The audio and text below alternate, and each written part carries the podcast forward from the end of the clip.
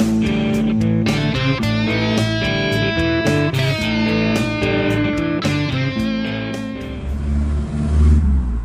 and welcome to Saving People Queering Things, the supernatural rewatch podcast where we talk about ghosts, road trips, and free will through every episode of the TV series Supernatural. Today, we're exploring the season three premiere, The Magnificent Seven, through the theme of family. I'm Noah, one of your co hosts, and with me today are Abigail and Elena. How are y'all doing? Hello, everyone. Did I'm y'all enjoy this episode? I. I thought it was pretty great. Season I three starting off hard. honestly, we're hitting the ground like running, and I love it. Yeah, season three is gonna be. Whew, whew, it's a journey. This is such a weird episode tonally too. It's like we're up and we're down, and we're happy and we're sad, and you know. So many different, We run the whole gamut of human emotion through Mhm. this episode. the actors really, really put in their, their effort. yeah, they Mhm. definitely got paid for this one. Not that they don't for the other ones, but you know what I mean.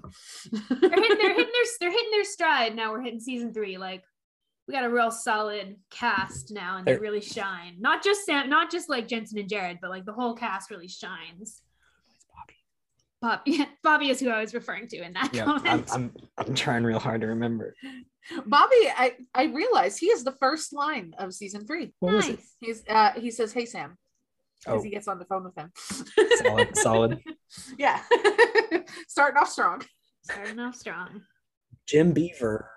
Jim Beaver, we love Jim Beaver. Yeah, this is always a Jim Beaver stand cast. So we're gonna jump right in with our series recap. So here's what you missed on the road so far. Elena, you ready for us? Count me in. Three, two, one, go. So here's what you missed on the road so far. Uh, Sam and Dean are two brothers who went to go find their dad, and then they found him, and it turns out that he was hunting a demon, and then he ended up killing that demon to save Dean, and d- made a weird deal with a crossroads demon, and then Sam turned out to have all these weird powers, and then he tried to figure out those powers, and then he died, and it was really stressful, and then Dean defeated the demon, and there was like a happy moment with John, even though John is terrible, and they have to move on with their lives. That Say Sam was back to life.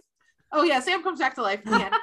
Sam's still dead. Nope. Sam's still dead. Confirmed. Confirmed. That was a uh, um that was a hard task recapping two full seasons.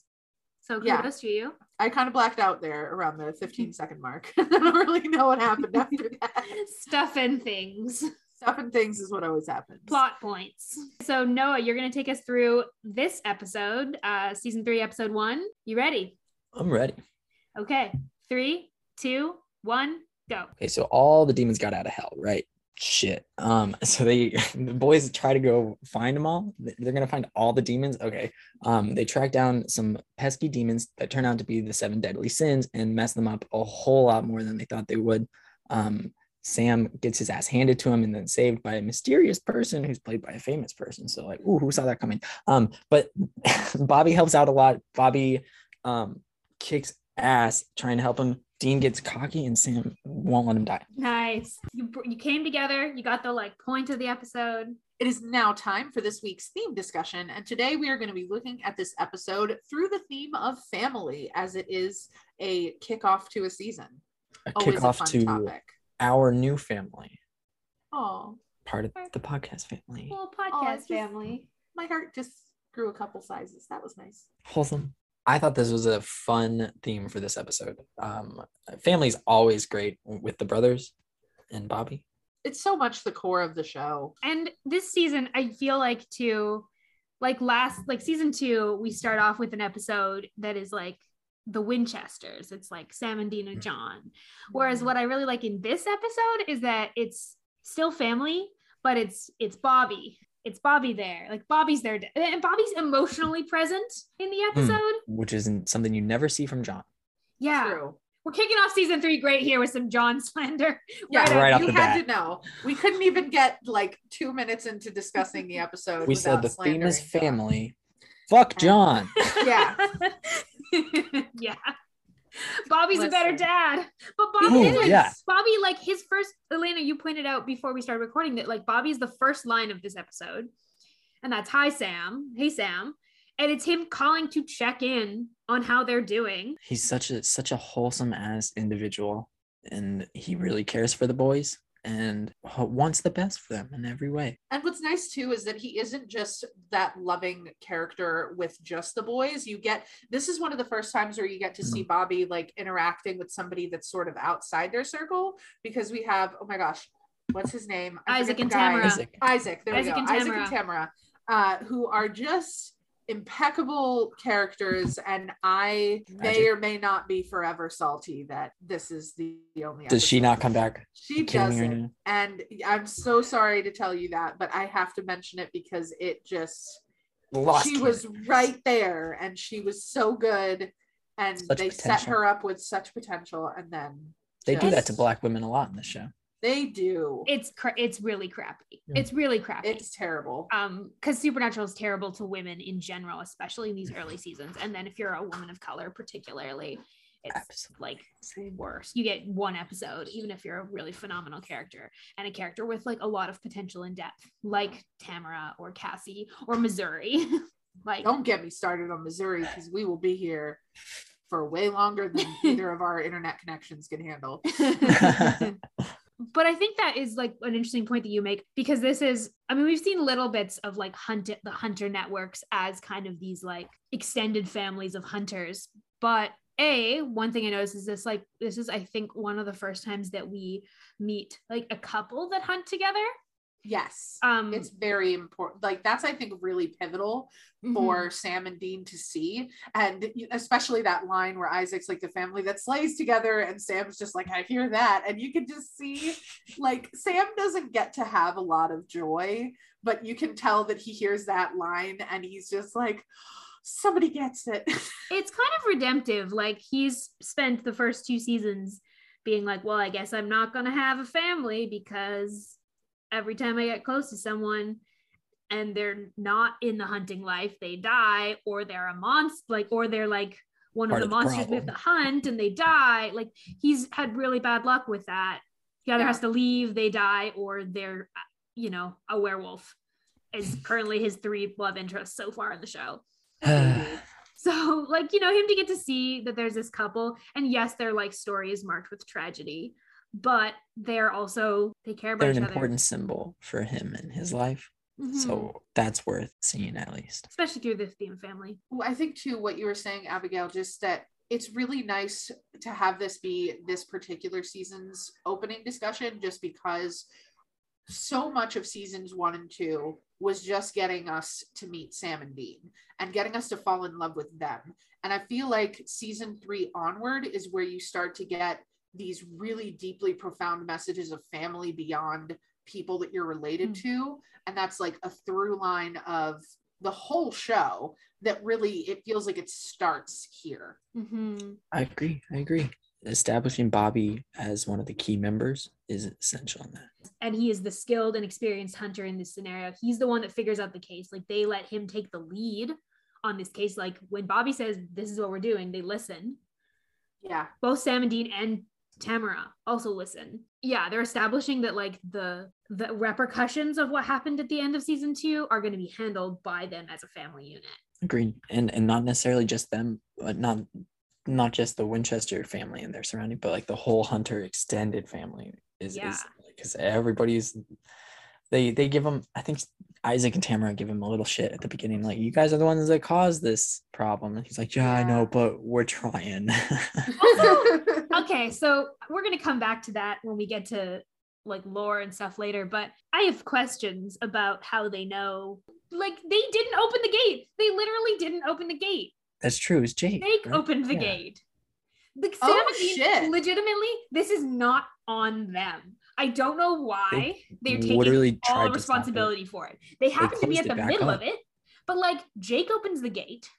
That's a plot hole that I never noticed until being today years old. Sure, it's a plot hole. I think it's just a really interesting look at their perspective on the situation, how they're taking responsibility for it, even though like this is all the demons. This is all the demons doing. Like this is he just got what he wanted. He just kind of wins in this scenario despite being dead.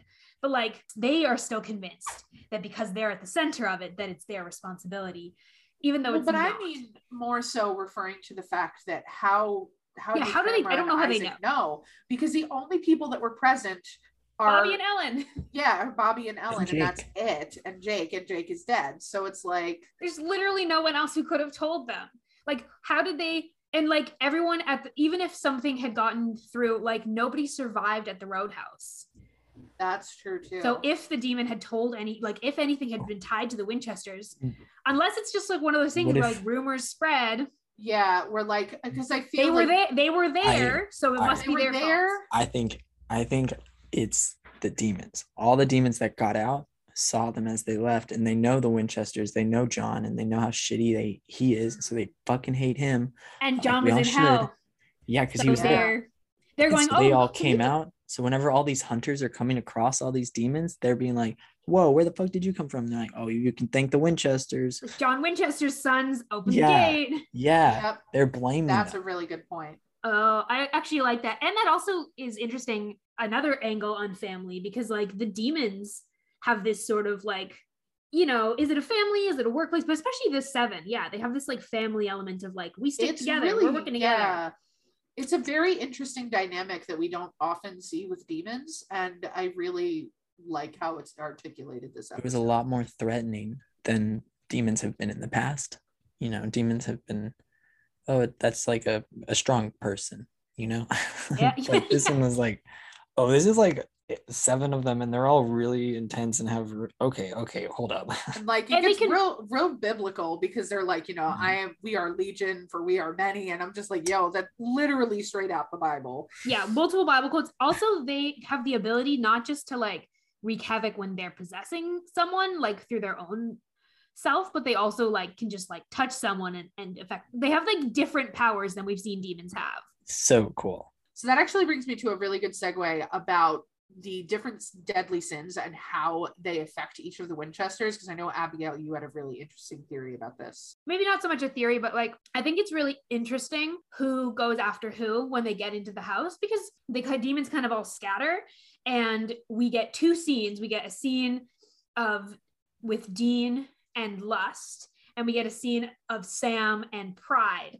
And I thought like that parallel in terms of like what we know about these characters and what we know about the end of season two, how they're being personified and like expressed. Who goes after Bobby? There's like three or four of them that are kind of all there. The one that stands out though is um I thought it for negative reasons.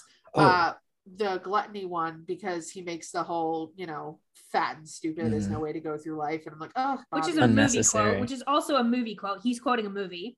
Oh, oh, really? I Not didn't that that, that. makes it okay, but that is that is it. It is a quote. Uh, I don't remember from what movie. I made a note about it though. okay, okay. We'll come back to it when we talk about pop culture, which is why I didn't really want it. I didn't really take that one into account as much in terms of significance because I don't think they're doing the same mirroring with that demon and Bobby that they are doing between Sam and Mm-mm. Dean and those two demons because the Fair. yeah what you started to say Noah I think you were going to say something about family dynamics Um, yeah, it's just interesting seeing that Lust goes after Dean, Pride goes after Sam with their their family dynamics as Dean being the older brother, he's Sam is is kind of not the typically not the typical pride and joy of the family. That that's typically the oldest sibling. You know, the second is kind of the first one ignored.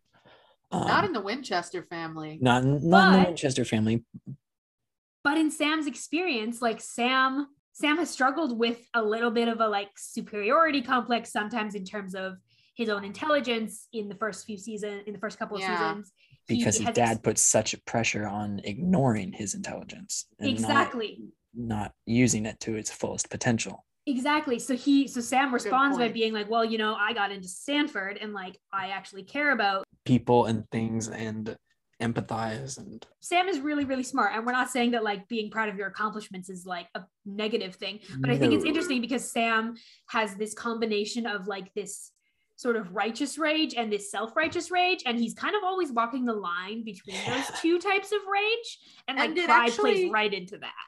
and it actually does play out that superiority complex you're talking about does play out in this episode when they're in uh, the thrift store and he goes up to dean and he's like you know what are you doing like you know you're just flirting and then dean is the one that points out the cameras and he goes see I'm working.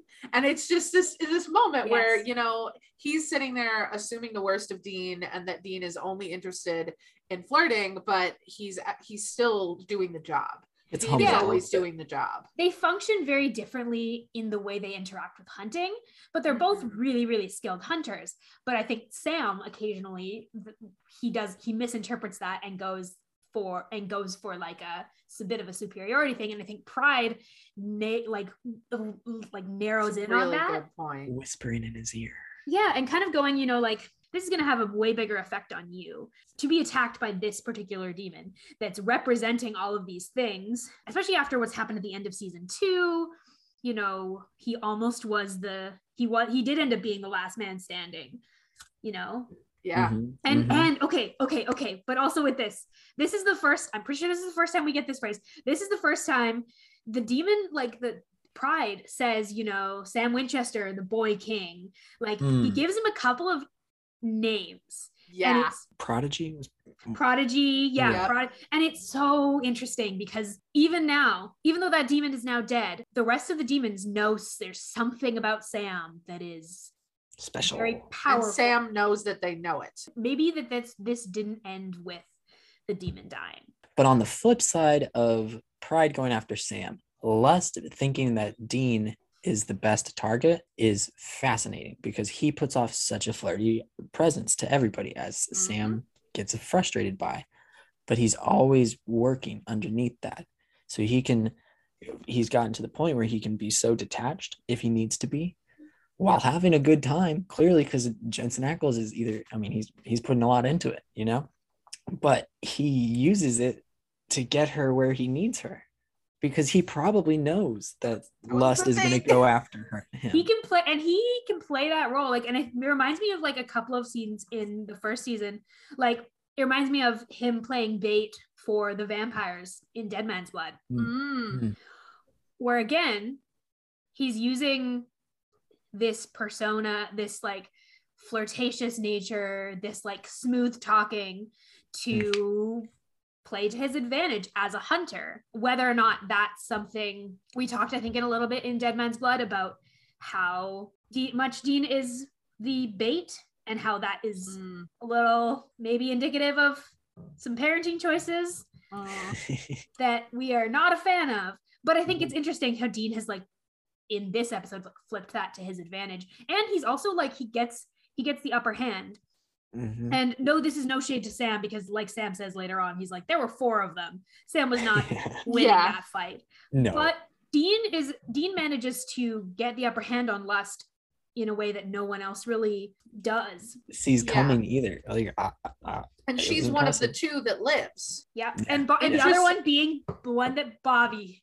Interesting thing to note that Bobby and Dean, the ones that came for them, both lived, but all what was it, th- three or four of them? Four. Three of them. well, had I think it was three of them. five. Oh yeah, it's three of them. Yeah, one is unaccounted for. Yeah, three of them Wait, all one them attack escaped? Sam.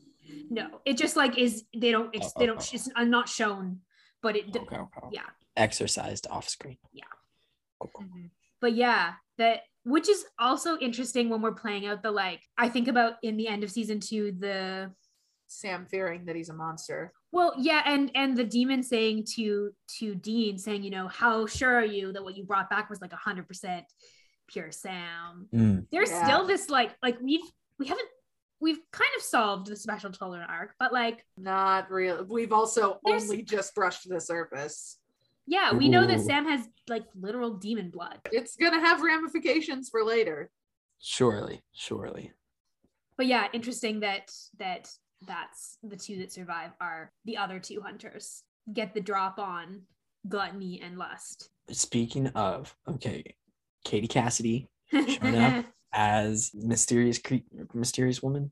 Did she have a name? Did she say her name? she she does not say her name Yeah, yeah, she doesn't say She it. does not She say just her name. Leaves. Um, Actually, wait, what else is she in? Because I um, she's well, in she's, Arrow. she's an arrow oh yeah she's real good she's real good I've only ever seen her in this. They do a good buildup of making her look like one of the demons because, like, oh, it's a known actor, so maybe she'll pop up as the main bad guy, like they typically do. And then she comes at that scene, and then they don't acknowledge her at first, but then once they notice her, they're like, "Oh wait, wait, hey, you're not supposed to be here," and then she kills him. It's like, "Oh look at that, she's saving his ass." Yeah. And then she says, see you around. What do you think of her? I, I mean, kicks ass and does a better job of it than Bobby even knew was possible. Uh, who do you think, any ideas of who she is, what she is, why she's Um, there? she's why, she, why is she there?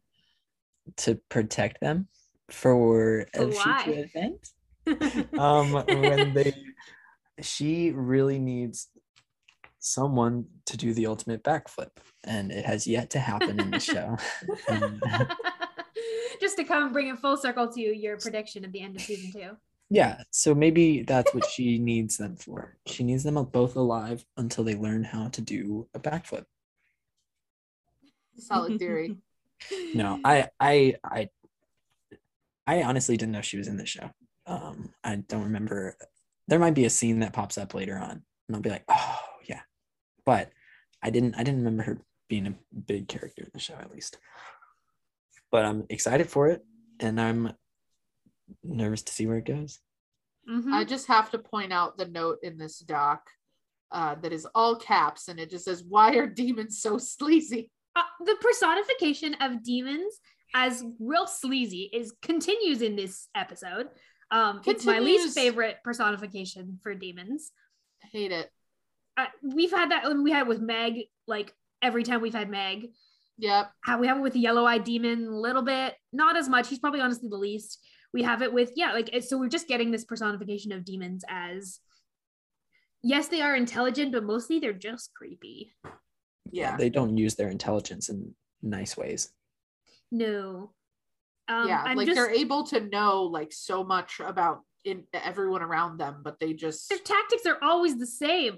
yeah, they just are like, oh, maybe if I flirt with them, they will do what I would if I flirt, but in a creepy, assaulty way. Like. Yeah. I'm tired of it. Give me more interesting demon interactions, Thank please. you. Amen. And thank you. More interesting politics of demons because I think that stuff is interesting. These guys have politics all of just demons crawled out of hell. fascinating Yeah, and these Yeah. have all just crawled out of hell. They've been in hell since the Middle Ages. which is also okay. We're gonna come back to that more. Never mind. I thought that was Lord. Um. Okay, I'm gonna make one note. Th- so go go for it. I thought it was really interesting that they mentioned at the beginning that it's only been like five days since um the the gate opened and all that. Yeah. By the end of it, it's been another week, but um five days is not that long. That's like just a few days ago, and they're trying to go find all these demons right now. And I mean, they find seven pretty fast, but there's still like 200 left. So Yeah, and it's- also, oh, go ahead. it's also like a really interesting example of like raising the stakes because it's almost like yes a lot happens in this episode but it's also a little bit of a lull where we just, just don't know the ramifications of opening the devil's gate we know there Yeah. are a lot of demons out but we don't really know how bad that means things are yeah, like Yeah. obviously big bad guy they've let big bad guys out but like yeah. How But, many like- people are they hurting? Like, Are did the big bad millions? guys make it all the way to like Africa and Asia, or are they just local? do they also do they have a plan or are they just going to wreak havoc? Like is this does this mean you have a lot more to deal with? Or does this mean you know because because the demon had said that he wanted to raise an army.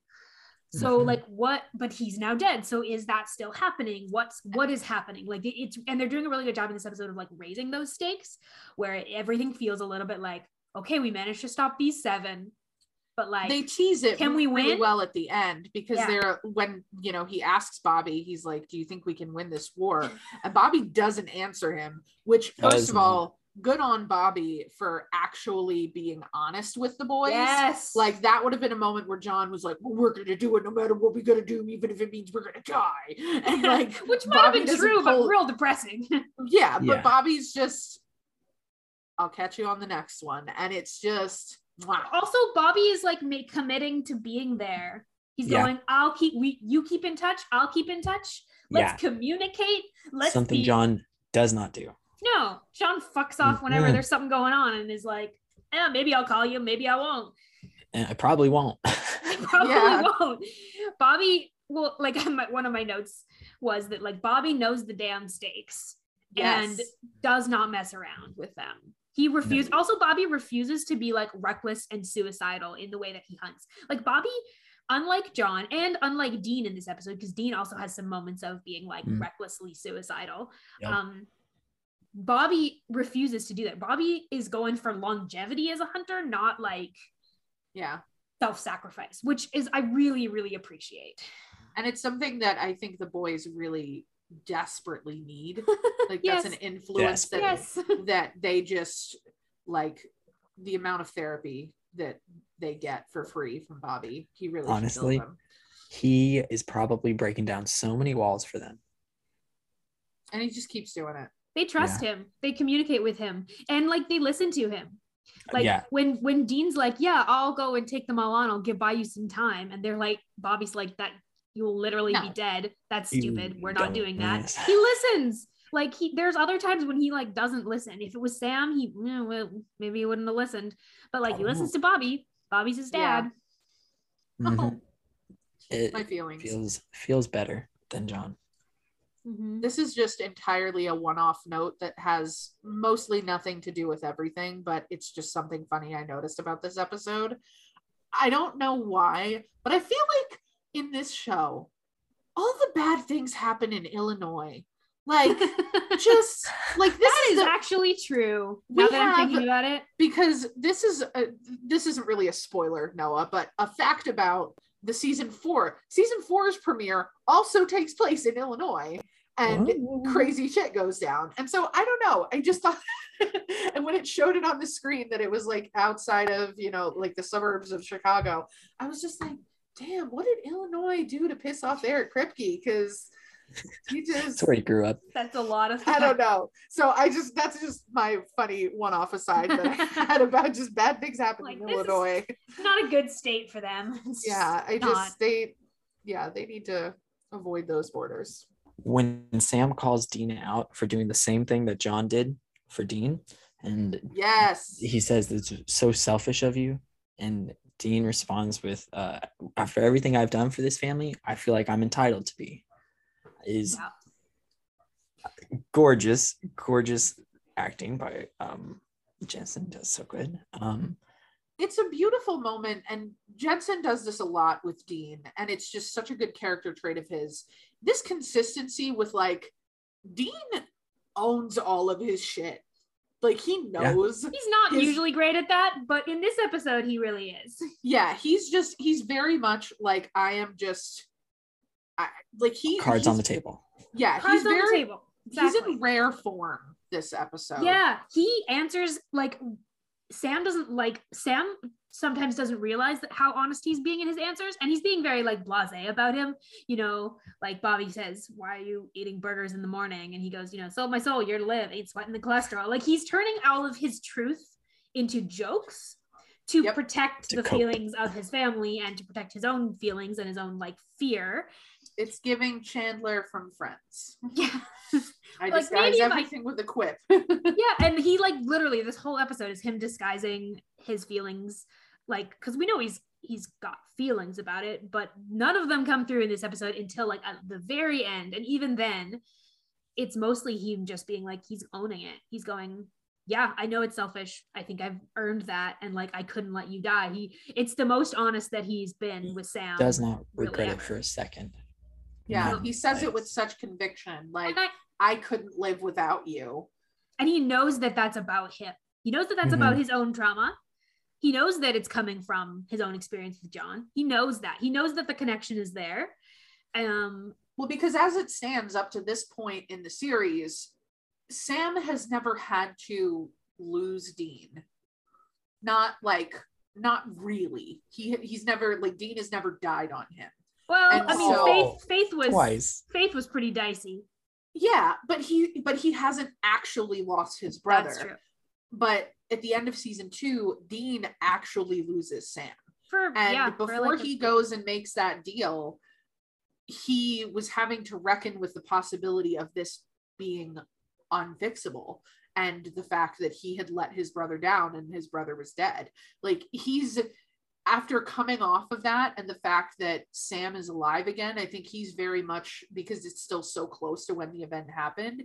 He's very much just in like, I'm just glad my brother's alive. I don't care about anything else. Yeah. Like, because he knows what a dark place he was in before he made that deal. and it's like a 180 flip from from last episode it's he's Yeah. and he's and he even says like what he's doing he's like yeah i've got a year to live i'm gonna make the most of it he says that twice in this episode and basically he's just like hitting on everything that moves but he's Yeah. also talking about the fact that he's going to die a lot he's it's always a joke but he talks about it a lot Yeah. But when he says he's making the most of it, he says it twice. The first time he's talking about living life up, eating the burgers, making out with some hot people, and but the second time he's talking about hanging out with Sam and spending time doing the family business. Oh. hunting Yeah. and he's talking about being relieved too where he's going i don't have you, you know hunting and their whole family lives have been like this endless experience of risk of not knowing if tomorrow's hunt is the one that's going to get you killed. And he's like now it mm-hmm. doesn't matter. He's like now it doesn't matter. He's like hopefully i live out my year but if i don't like it doesn't ma- it ultimately doesn't matter. I'm dying anyway. And and it's it's that's fueling his like I think that's fueling both his honesty and his like recklessness. We're gonna see this whole season his kind of processing of like the repercussions of having to live for a year with this demon deal hanging Mhm. over him. But in this episode, it's coming out in humor and and sort of like a devil may care attitude, which is just really interesting. Well, and a parallel that I noticed uh, just as you were talking about that whole when he says, you know, Sam, I'm tired. The first time we hear him say that is, I'm pretty sure in, is it in Faith? If not Faith, He's like definite. Yeah, if not Faith, he definitely mentions it in Croatoan. Uh, It's it's season Cro two. yeah, Croatoan, they have a Croat- whole conversation about him being like, I'm tired of this job and this life. And to that's the part that really gets me about going back to these early seasons because like seeing season two dean say i'm tired sam and, And then he- knowing this poor boy's got 13 more years of show to live Ugh. through it's just brutal Buddy. You're gonna And cry so much more, bud. Yeah, I'm like, this is yeah. it's like that moment from avatar when zuko's just like that's rough buddy That's rough, buddy. yeah. I want I think we should also talk about that scene from Sam's perspective because all episodes Sam is like on Dean's case. He's like, I'm doing research to try and figure poor out how to baby get you out of is so deal." depressed He's like, why aren't you taking any of this seriously, Dean? Like, why are you why are you just like off and like hooking up with anything that moves? What is going on? Why are you why don't you care about the fact that you're gonna literally die? He's like, like the weight of you know, Dean has carried the weight of like protecting Sam for so long. And now, in some ways, that job is done for Dean. Like, yes, he still wants to protect Sam in this year that he's got left, but ultimately, he's like, my job, I, that responsibility is not weighing on him the same right now no but it is weighing on Sam for the first time ever, aside Huh. from in Faith and in 201. But those were both very brief instances. Whereas now, like Yeah. the weight of Dean's fate and like not just like his life or death, but also of like his destiny in hell is weighing on Sam. Yeah, because I'm sure Sam would feel very differently if Dean were to just die on a hunt and he could know that, like, you know, oh, well, Dean's in a better place or whatever the fuck. But he doesn't know that as of this point. He knows that if his brother dies at any point in the next year, like if he dies before it or if he dies because of it, he's going to go to hell. And he doesn't want that for his where their dad was and where it's horrible. You know, like it, Sam is like super burdened by that, and Dean is like doesn't. Dean is not appearing to give a shit. Um, it's the return of angry Sam. Get a lot of angry Sam in the other seasons, but it doesn't have Yeah. quite the same fire as other times. It's sadder this It's sad. time. It's sad. Yeah, he's a, it's a little more. Yeah, it's sadder. he feels cheated. For sure. Yeah, he's he calls Dean a hypocrite, and I think it's because he he's feeling like again the control over his own life has been sort of wrenched from him, Yeah. yeah. and it's the only thing, the only like really stable thing in his life is now like Called into question. Yeah, and is like well, and is and is unless they find a way out, the only stable thing in his life is going to be pulled out from under him in a Mhm. Yeah. year. Well, that's I think it's also important that we do get this is the first time where Dean tells Sam that there is no way out of this deal. uh, he doesn't say that to him in the previous episode. I think because it's still so fresh and so new and everything just happened. Like they had a lot of other shit to worry about at the time. but you know, Dean finally saying that to him, like, I don't want a way out of this deal because if there's a way out, it's going to kill you, and I won't allow that to happen. Yeah. And it's season two. He had the the secret from John that he held for like half the season without telling Sam. Whereas this Yeah. time he's telling Sam right away because Sam's at risk if he doesn't. And he's like, I don't want you to go off and like find some way out of this. Yeah. Because Without it's like Sam knowing. goes off on his own, finds some cure, and then the next thing he knows, he doesn't hear from Sam for several days because his brother has dropped dead because he found a way out. Yeah. It's yeah. It's a lot. It's a This lot. episode. it's a lot maybe one last thought about family as we're going going forward into the rest of this season like this is another challenge to their their family is now at the beginning of season 2 the question was this mystery about Sam's identity and the grieving of their family unit changing and this season is like starting with their family unit changing Stronger. yeah, but like it's not happening yet. There's like there's time. Just it's just time. They know what's going to happen, but it's just time. Yeah, it really, this episode does a very good job of setting the stage for what the arc is going to be of the season. Like, that's I one of the reasons I think I enjoy season three so much is because it is such a solidly constructed arc. And you you go into the season knowing what the problem of the season is going to be, and Mhm. you get a resolution to that by the end of it, a very definite resolution to it. And so it's just done really well, but I think it all ties back into how this season overall is so much about family. Mhm. Yeah. Honestly, it could have been the name of the show. It, you're not wrong. It's a perfect segue to move into our going meta section. We're going to be tracking lore, the Bechdel test, pop culture, and more. Well, let's start with the Bechdel test. Listen. So here's what happened. Anytime we have to update the Bechdel test and we have to say listen, never ending well. Mm, So mm. on a technicality, we, we do not pass. Uh, only because the two women that speak, they don't speak about a man, but they are both unnamed. They're both Um, unnamed.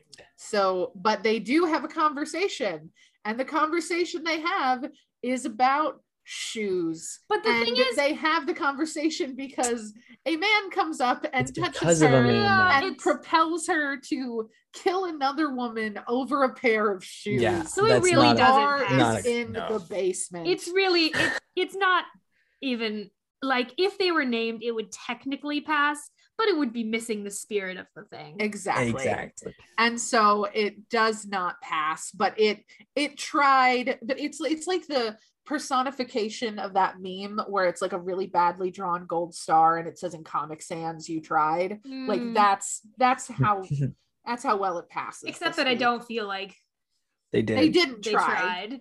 no that's why it's written in comic sans because it's not real um yeah, they. But- yeah, I was Um, really disappointed because, like, for a hot second, I was like, "Oh my god! Like, look, there's two women and they're talking to each other." And then I was like, "God damn it! The topic and the reason for it are terrible." And one of them proceeds to die. And then the other one proceeds to get no other screen time. Like we don't even get a conversation. we don't get a conversation. We get like they they talk about like Dean Dean obviously goes and has a conversation with her and then tells Sam and Bobby about it, but they don't actually show that.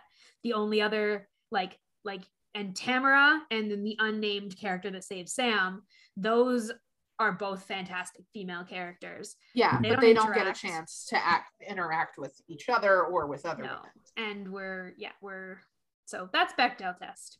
So get this, I was looking into the lore. What'd you find? What'd you find when you looked into the lore? First up, we have a knife that can kill demons. Ah! Its introduction is so awesome. honestly so great not only because of how it's used and how quickly it puts them down but the fact that bobby had no idea that it was even a possibility is is what really makes it most impressive Well, yeah, because there Bobby there were multiple. shit. Well, exactly. There was there have been multiple times with John where John didn't know something, but you're like, you routinely don't know important things. Or Whereas with Yeah. Bobby, like Bobby routinely, kn- Bobby general, Bobby has done his research, and like his Bobby's expertise is his research. Like Bobby, like all every time, almost every time we've seen Bobby, his primary role has not been the like hands-on fighting; it's been the research. and he kills it at that. He he he, he goes above and beyond in every single way. Yeah, even in this episode, he does the exorcising, which like yeah, all night. Yeah, like man, you couldn't. I don't also like most other. I don't know. Sam also knows how to do exorcisms. Actually, pretty sure so does Dean at this point. Why did Bobby do them all by himself? Also, it didn't doesn't take. It never takes that long. Like, How long was he exorcising? how long was he exorcise? I'm confused about that. What were you gonna say Nap though, Noah, about Bobby? You were gonna say Because something about Bobby. Is pretty quick. Everyone we've seen in the show so far has been quick, so it doesn't really make a lot of sense that suddenly it took all night. Maybe he's just referring to the fact that it was like this Exhausting. battle kind of was all maybe the battle was kind of all night and it just you know between They that and the probably digging the graves ja- dragging the graves out to somewhere they could bury I I don't know Mm, that's a whole lot. It's a whole lot of effort to put in. And making sure that the two people that didn't die got to the hospital to get checked out, where he jokes that they're going to have years of therapy to go to. Yeah. yes When when Bobby um and Dean make contact after the werewolf incident in Heart, um, and he says something along the lines of, "I could have told you that uh, erasing the bloodline wouldn't have worked." Like something along that. Like he knows what he's talking about. Bobby's Bobby's got precedent for knowing a lot of supernatural knowledge. So if he doesn't even know that there's a type of metal out there that can kill demons, then that's some shit that's impressive and Yeah, that- needs to be explored. the other thing we see that's new is the wooden spikes that Isaac and Tamara use which is um, Oh. holy wood from Peru so they say it's toxic like holy water and basically it's you know you can stab a demon and hold them down while you're exorcising them it's not Such a cool concept. very cool And It's not- honestly, could go in the lost canon jar because I don't think they ever mention Palo Santo ever again. No, that's true. They do not. Um, which That's is tragic. yeah. They usually because I think they just sort of decide that they're going to use like holy water instead, but Yeah. like without like. But it seems like there are situations where um a, a stake would Or an be arrow. Well, it would come in clutch if you don't have a devil's trap because you just stake them to the wall and they can't. an, an arrow would be fantastic. I'm thinking about like in Dead Man's Blood when they use the crossbows dipped in Dead Man's Blood to Yeah, like stun vampires, like something like that, but for demons. Yeah. Bring Yeah. back the crossbows. I honestly, the fact that they use crossbows like one time, it's like a real big yeah. thing, and then they Crossbows never are do it again. so fucking so They're my favorite freaking weapon. Oh that so was a lost cool. canon. That was lost canon. They're like Sam and Dean know how to use crossbows, but we'll never mention it again. Yep. I really love um, when they do the devil's trap in the, the trunk of the car. Yeah. such a and such the a demon just screams. such like, a bad "No!" bitch move. Just oh yeah, boom. You think you can't get Becoming gonna become a, a- just a thing. That's not lost can. That's just lore now. They're Oh, just- No, yeah. yeah, This yeah. is I just- There are many more. We could have an entire counter for times demons are in the trunk, and it would it would have a lot of entries. hell yeah. Um, anything else for lore check for this episode? I mean, seven deadly sins are obviously more powerful than kind of your average demon. It kind of goes along with what we've learned about demons that there seems to be different ranks, different abilities depending on their I status. or- appreciated how spooky they were, though, Yeah, because like scary. especially as we get into later seasons, like some of the the fear factor wears off a little bit, and it just becomes more normal. But that I remember when I watched that for the first time, I was like, "Yo, well, I do not. These demons are fucking scary." well, especially since like up to this point, until we get this knife, like we don't they don't have a way of killing demons. They only exorcise them. So it's like, you know, demons are pretty scary. And these demons are interesting too because they're really specific. Like they're not only are they just like demons, but they're also like have these very specific, you know, the character traits of envy and gluttony and lust and pride, which gives them seems to give them specific abilities that are yeah, they're scary. Um, I do want to say one thing because I can't not say it with this episode. This episode does contain my one of my least favorite moments in the entire show.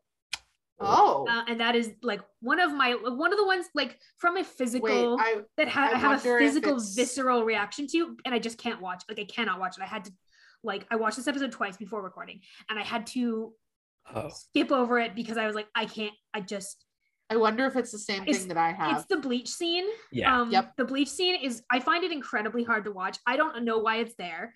I don't know why it's as graphic as it is. It's also just because it's a also it's a it's a black character and it's so unnecessary. Yeah. Prob it's such a problem It's it's oh, and it's so pleasant. long. It's such a Yeah. long scene. Like they Like really draw it out absolutely unnecessarily. way too way too long. like And- they have major characters that are killed off with like less fanfare. with a flick of the wrist. Yeah, Mm. it's like that's a gratuitous brutal. it's a gratuitous death. yeah. and I we didn't need it to It- show It establishes the the seven deadly sins as scary and really like traumatizing.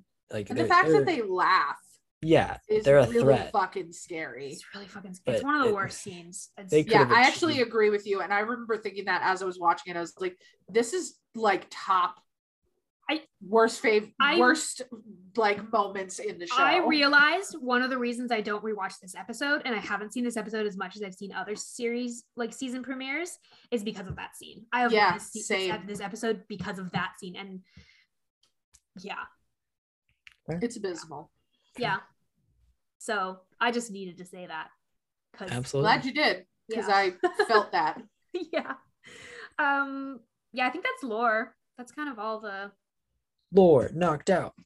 Moving Yeah. on to Lost Canon Jar. We kind of mentioned a few things that that went into this. So the only thing here, obviously, the Holy Wood, but also like the book that Bobby refers to, where Mhm. That's connected to the seven deadly sins, where he learns about them. Um, each in that book, each of the seven deadly sins are actually associated with um, individual like demons. Hmm. Um, and some of those demons that they're associated with are Lucifer, uh, Asmodeus, Leviathan, Mammon, Beelzebub, Satan, and Belphegor which is Stop just really it. interesting. Um, and is lost Oh, canon in the sense that there are a couple of these, at least a couple of these. I'm not going to say which ones for Noah's sake, but there are a couple of these that I just listed that are actually going to show up as characters later. So it's not specifically lost canon, but I did think it was interesting. I did get that information originally from one of the supernatural wikis. I did not know Sources. that that was the names of Yeah. all of them. And looking at that, that is a, a grab bag of later season villains if I've Yeah, ever seen It's one. a, it's an interesting, it's an interesting point there that I Touch wanted, on a few I thought them. was kind of fun. Interesting. Interesting. Good to know that they'll never make note of it. Yeah, it's lost canon in the sense that they're like, "Mm, these seven deadly sins are just gone. They're just gone. and they took care of them. So we have a lot of pop culture references Oh my God. for this episode. I looked it up. I went and looked it up because I look at the wikis so that I don't miss ones that I didn't notice during the episode. And I came up with like an entire page and a half full of references. So we're not going to go over them all. We're just going to kind of go over some of our favorites. It's Um, funny because usually pop culture heavy episodes are also quite funny episodes, and this episode is not funny. It's just very pop culture heavy. Honestly, I have to point out that you noted apparently Jim Beaver was in the original Dallas show, which I never knew until Huh. just now. I didn't I either. was- That's a that's a supernatural wiki fact of the day. that's impressive. That's impressive. Um, I really liked the "I love you, I know," being a Yeah. very subtle Oh, Star yeah. Wars. Loved that Isaac and look, we didn't talk very much about Isaac and Tamara as because they were tragically under underappreciated Yeah. in the show. Yeah. But they are. I love their their connection, and yeah, the fact that they use that reference So about cute. their relationship it lends more like sadness and sorrow to the fact that what happens to them. yeah. Breaks my heart every fucking time. There, and and also like Isaac makes a Scooby Doo reference. yep. yeah. There we, go. We got another well one. others. Oh, good. The the what's in the box. yeah. That sends good. me every time because I'm like, Dean, sweetie, time and place. he Oh. does so good at it Um, too. half of these things are Dean making inappropriate references at inappropriate times, Yup. or it, also the Simpsons reference that Sam makes. Um, um, when Bobby asks, "Where's your brother?" and Sam says, "Polling the electorate." I mostly appreciate it because of Jared's delivery of that line. It's so That annoyed. is it's so so funny. annoyed. so frustrated. He's so done with it. he's like, Oh I. He's like, we've been here for. He's like, it's been five days, and like, this is all Dean wants to do. Just like, he's just hooking up with people. It's What's funny is I actually didn't know that reference, but it always has made me laugh, and so now it's even like I feel like I'm gonna enjoy that line even more now, knowing it's from The Simpsons. yeah, yeah. So Sam, yeah, it's it's a, it's a pop culture reference from Sam as well, which we don't get. We get some, but we don't get as many yet. We get more like history references and like news related references from Sam, whereas this one's just like a Simpson. This is a TV reference from him. One thing I thought was interesting, we're talking pop culture. The seven deadly sins, they were they've been in hell since the Middle Ages, right? Mhm. That's what they established, and they just got out five days ago. Yeah. And then this motherfucker makes a shining reference. That's he's I noticed that too, but I I was able to excuse it away because when a demon possesses you, they typically tend Oh, to okay. like they root absorb around all in your there. info. Yeah. Okay. But They're that did invasive. bother me as I was I was like, watching. I was like, Okay. I- I would have liked for them to have played into that more. The fact that they're from the Middle Ages, like, like would've what if so like, what much if they better. had what like what if they had, you know, they haven't been out for very long. What if they were just a little bit off, just a little Yeah. bit off? Like, like they're kind of making correct, you know, they're making references, but they're not quite right, or they're. Yeah. It would have been funny. It would have been funny to have demons that are like, oh, Out of time. yeah, yeah, Ah. exactly. A missed opportunity to be humorous in this episode. Nope. They went heavy. there are two biblical references. Elena, you mentioned them earlier. Um, one of them is yeah, the- about the I am legion for we are many, which is a reference specifically to like demons in the Bible. Um, but the other one's really interesting because it's it's like envy speaking to Sam and Dean. Um, and or actually, sorry, specifically, yeah, speaking to Sam and Dean and Tamara and Bobby, and specifically addressing Dean and Tamara, and says, Which one of you can cast the first stone? Which is from a story about Jesus defending a woman being accused from adultery. Um, Yeah. and he, you know, asking her accusers who can who, you know, he who's without sin can cast the first stone. And envy uses that to be like, who are you to judge us for our actions? You know, Dean, you're a walking billboard of gluttony and lust. And then for Tamara, he says, you know, all that wrath. It's really, it's interesting. I don't have anything to say about it. It's just interesting. It's a interesting and I think pretty effective use of like a biblical reference. a very well placed reference. Yeah. Well done, Kripke. Kripke's uh, religious like references are going to start getting more regular. And I think they are going to add They really settle an on un- a religion. That's an understatement. Look, I'm trying to not spoil things for now. I'm That's, trying I to gently appreciate hint at things. You have so much more restraint than I do. no, it's just because I want to be here when Noah's Keep like, me honest. That's what's happening. Yeah. Oh, it's gonna. Oh, I can't wait to experience you experiencing it. I'm so excited. It's gonna be so good. But as far as pop culture goes, I think that was most of them. Yeah. Yeah, it's all Um, the the ones we wanted. To I talk have about. so many things to say about Gaydar. Okay, so that's a great segue. So Gaydar, and so in this section, we talk about sexuality, we talk about gender, we also talk about relationship dynamics. This is not specifically just a.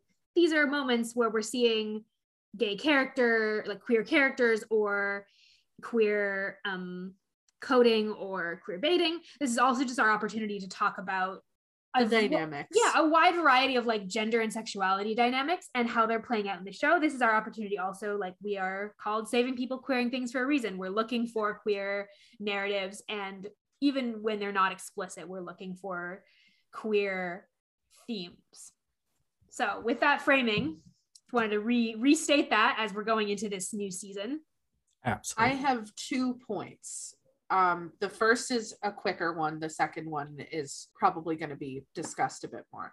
Uh, so the first one, I hate the fact that you know just two episodes ago we had our first explicitly queer character, and then she immediately gets killed off, and then two episodes later we have you know the personification of lust, and she happens to be a woman who is making comments about how attractive she finds another woman and i just it does not sit well with me to have like the personification of demonic lust be like a woman being interested in another woman and like you you know isaac says to her you know like keep your filthy hands off her or whatever and it just it's did we have to villainize queerness Mm. so blatantly Hmm. and and and like specifically feet like like specifically this is a female vessel. Um demons and gender we don't really know a lot about but it's a female vessel like which is the show which is a show choice to yeah demonize specifically. Queerness as it relates to female characters which is particularly egregious honestly. It's gross and it's uncomfortable and it's it's not doing anything interesting in the way it's exploring lust. It's It's not bringing anything to the story. It's not something we needed. I think it's really important that you pointed that out, Elena, because it is we, especially in these early seasons, the way the show portrays any indication of queerness is negative. They portrayed as a negative in any sort of way. They've they've had them be villains. They've had them be victims. They've Mhm. had them be not not the hero. No, it's yeah, it's largely predatory as well, specifically, and that's the example here too. Like it's seen as predatory, it's seen as threatening, it's seen as outside of the norm, and it's seen seen as like grounds for like jokes. Yeah. the only Yeah. exception being Lily, and then Lily is Lily has all her agency taken away in the narrative by being killed. And also, like, even in her narrative, she is like, she accidentally kills other people. So, like, the, the picture they're painting about queerness is such a negative one in this first. No matter what, there's harm caused to someone. Yeah. And it's usually, and it's harm directly connected to, Your queerness, but it's not. it's But it's- not. It's yeah. demons or it's Yeah. vampires or it's shit that yeah, but it, it's, it's sucky in terms of like the way they're representing it and the way they're drawing that narrative. as far as Gaydar goes, they kind of put um a little they put they put a little bit of a slut shame sticker on Dean this episode. Just a little. did, though and not even just not just by other character like by like other primary characters like sam and bobby Yeah, Sam, Bobby, the lust demons, Dean himself, by assuming that lust is gonna come for him, realizes that he's having a slutty phase and he's okay with that. He's on board. he's in his thought era right now yeah. Go off, Queen. yeah he's having he is having a great time like every every all the instances in this episode seem to be very consensual and Yeah. like yeah you know let, let the man do what he Enthusiastically so. wants let him enjoy himself I the way that the car like goes over a bump like right after the Sam being like, "Can I gouge my eyes out, please?" Um, but that actually reminds me of the other point that I was going to make about Dean and Lust that I thought was really interesting. So you kind of get this sense like from the way that their powers work in this episode these demons that like you know if they touch you and like you know they tell you to do something then you you have to do it like isaac chugs the bleach you know the woman kills the lady for the shoes and so i love the way that dean seems to be falling victim to that because she touches his arm and he suddenly is like oh pretty lady and they start kissing but the fact that he was not under the spell that he was able to brush that off and still be able to save the girl Mhm. to me is like i want to know what like eric kripke i just want to talk i i want to know the reason because it doesn't get addressed that he doesn't No. Why is he able to resist that yeah and What? it just i think that there's implications i don't know what they are but it's what i'd ask eric kripke if i had a chance to get a drink with the man next is our episode mixtape. What do we have to add for this first episode of season three? Okay, I've got Infamous by The Faim, a lovely Australian band who I've seen in concert many times. They're phenomenal. Love them so much. Um, but this song is it's it's gorgeous. It's about being um infamous in that no matter what goes on in, in the real world and life and how it moves on, um, as long as all of your your thoughts are all focused on how powerful you are, you'll always be infamous because if you're here now with me together, we can get through it no matter what. Nice. Powerful Love that. for for Dean trying to help Sam move on. for my mixtape offering, I tend to like to pick my mixtape uh, choices from like stuff that I'm currently listening to, like what's what is on my recent playlist. And for me, the thing that I've listened to recently that totally just stands out as like being this episode is uh, "Demons" by Hayley Kiyoko. That's just a really catchy song, and it's got a very like it was it was used in an episode of Loki actually Nice. and that was how that was where I first heard it. It's probably just a popular song and they happened to use it, but that was where I first heard it and it's got some lyrics that I think could definitely lend themselves to being related to this episode and all of the demons that have broken loose. I'm gonna go with uh, "Luck" by American Authors. It has this line that goes, um, "I am my own man. Um, I make my own luck," and it's a very like upbeat sort of song. Um, I just think I it, I'm choosing it based on vibes, honestly. This episode, so yeah, that's my offering this week.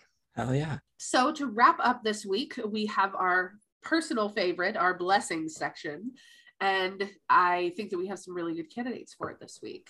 Abigail, you want to start us off with your blessing? Yeah, so my blessing is for Tamara. This episode is really tragic for her. For for an episode, we got the first example of like hunter, a hunter couple who work so well together, who seem so in sync, who seem like they've taken a really tragic thing in their family and turned it into something where they are hunting to save other people is really beautiful. And Tamara sees all this awful thing, all these awful things happening to her one remaining family member in this episode. And then at the end, she mm-hmm. has she leaves on her own, and it's really really We'll sad. Get and, a like, resolution to that. and like you can only we can only hope that she found other people to be to be supports and family to her um but i wanted to bless her for for what happens next because we don't have an answer for that. And i hope i hope that if she I hope that she feels like she could have called bobby if she needed it. I hope that she had other people she could have gone to in her grief and her loss. Continuing to hunt. yeah Maybe mental- Tamara is the one who found peace when she was done. I hope so. Nobody else did. I, I hope so. So that's my blessing for for Tamara this week. Lovely. Poetry Lovely. snaps to that. I would love to bless Bobby because Bobby he did so good this episode. He he adopted two fully grown boys officially. Um, he's he's been fostering for a while, but now he finally signed the papers and exorcised all the demons while they slept. So that that's as official as it gets in the hunting world. No, I I can't tell you why the sentence you just said broke me at every level, but Abigail knows. It's it's. if you know, you know. he And needs you'll more you'll support. know in a couple years. he Um, needs the blessing because now he's responsible for these two these two jokers. oh my Yeah, god. Like, like, this seems like a this seems like a real real job for Bobby. Yeah. Yeah. like they're they may be grown they may be grown, but they are more work than most children. yeah, more work than most actual children for sure. I would I just think he needs all the blessings he can get and I'm so proud of him for everything he did this Mhm. episode. Uh-huh. he's gonna do The better empathy that he held on to, the and whole just time. the absolute heartbreak of after he like yells at Tamara, but then he still adds that last part where he's just like, "I am sorry for your loss," Mhm. and I just to me that part was Such so good- heartbreaking is- because you could tell that he regrets yelling at her and he Yeah. he wishes He's got that this compassion wasn't the for case. her. He's, Yeah, trying to make sure no one else dies, but he is also able to still recognize that she deserves care in that moment and she deserves acknowledge and she deserves even if like he can't offer care he can offer acknowledgement of her pain that she's going through some shit that's not and he does it fun. so immediately after yes an action that is you know it's like he was he was right in what he was saying but the delivery was too harsh and he recognized that immediately Yeah. unlike certain Really other point. parental figures in this Mhm. franchise but it's Mhm. fine Fine. we we started and ended with john hate so you know Gotta. Good. it Gotta all get came full circle Our It's a good episode in my book. yeah, that is all we have for today. So if you have been riding along with us through season two, thank you so, so much. We are so happy that you're here. And if you're a new listener, we're excited to have you for season three. We got a lot of shenanigans coming your way, everyone. That we do. So you can make sure that you are subscribed to Saving People Queering Things wherever you get your podcasts. We'd love to hear from you. So if you have a blessing you would like to give to a character or a theme you'd love to see us explore, you can leave us an email or a voicemail at queeringthingspodcast.com. You can also follow us on TikTok and Instagram, where we're at Queering Things Pod, and on Twitter at Queering underscore Things. You can also chat with hosts and fellow listeners on our Discord server. Links to all of that are going to be in the show notes and on our website. Be sure to ride along with us next week as we meet a kid with suspiciously Dean like personality traits in season three, episode two The Kids Are All Right, through the theme of vacation. Thank you all for coming along for the ride, and we wish you a peaceful road until we meet again.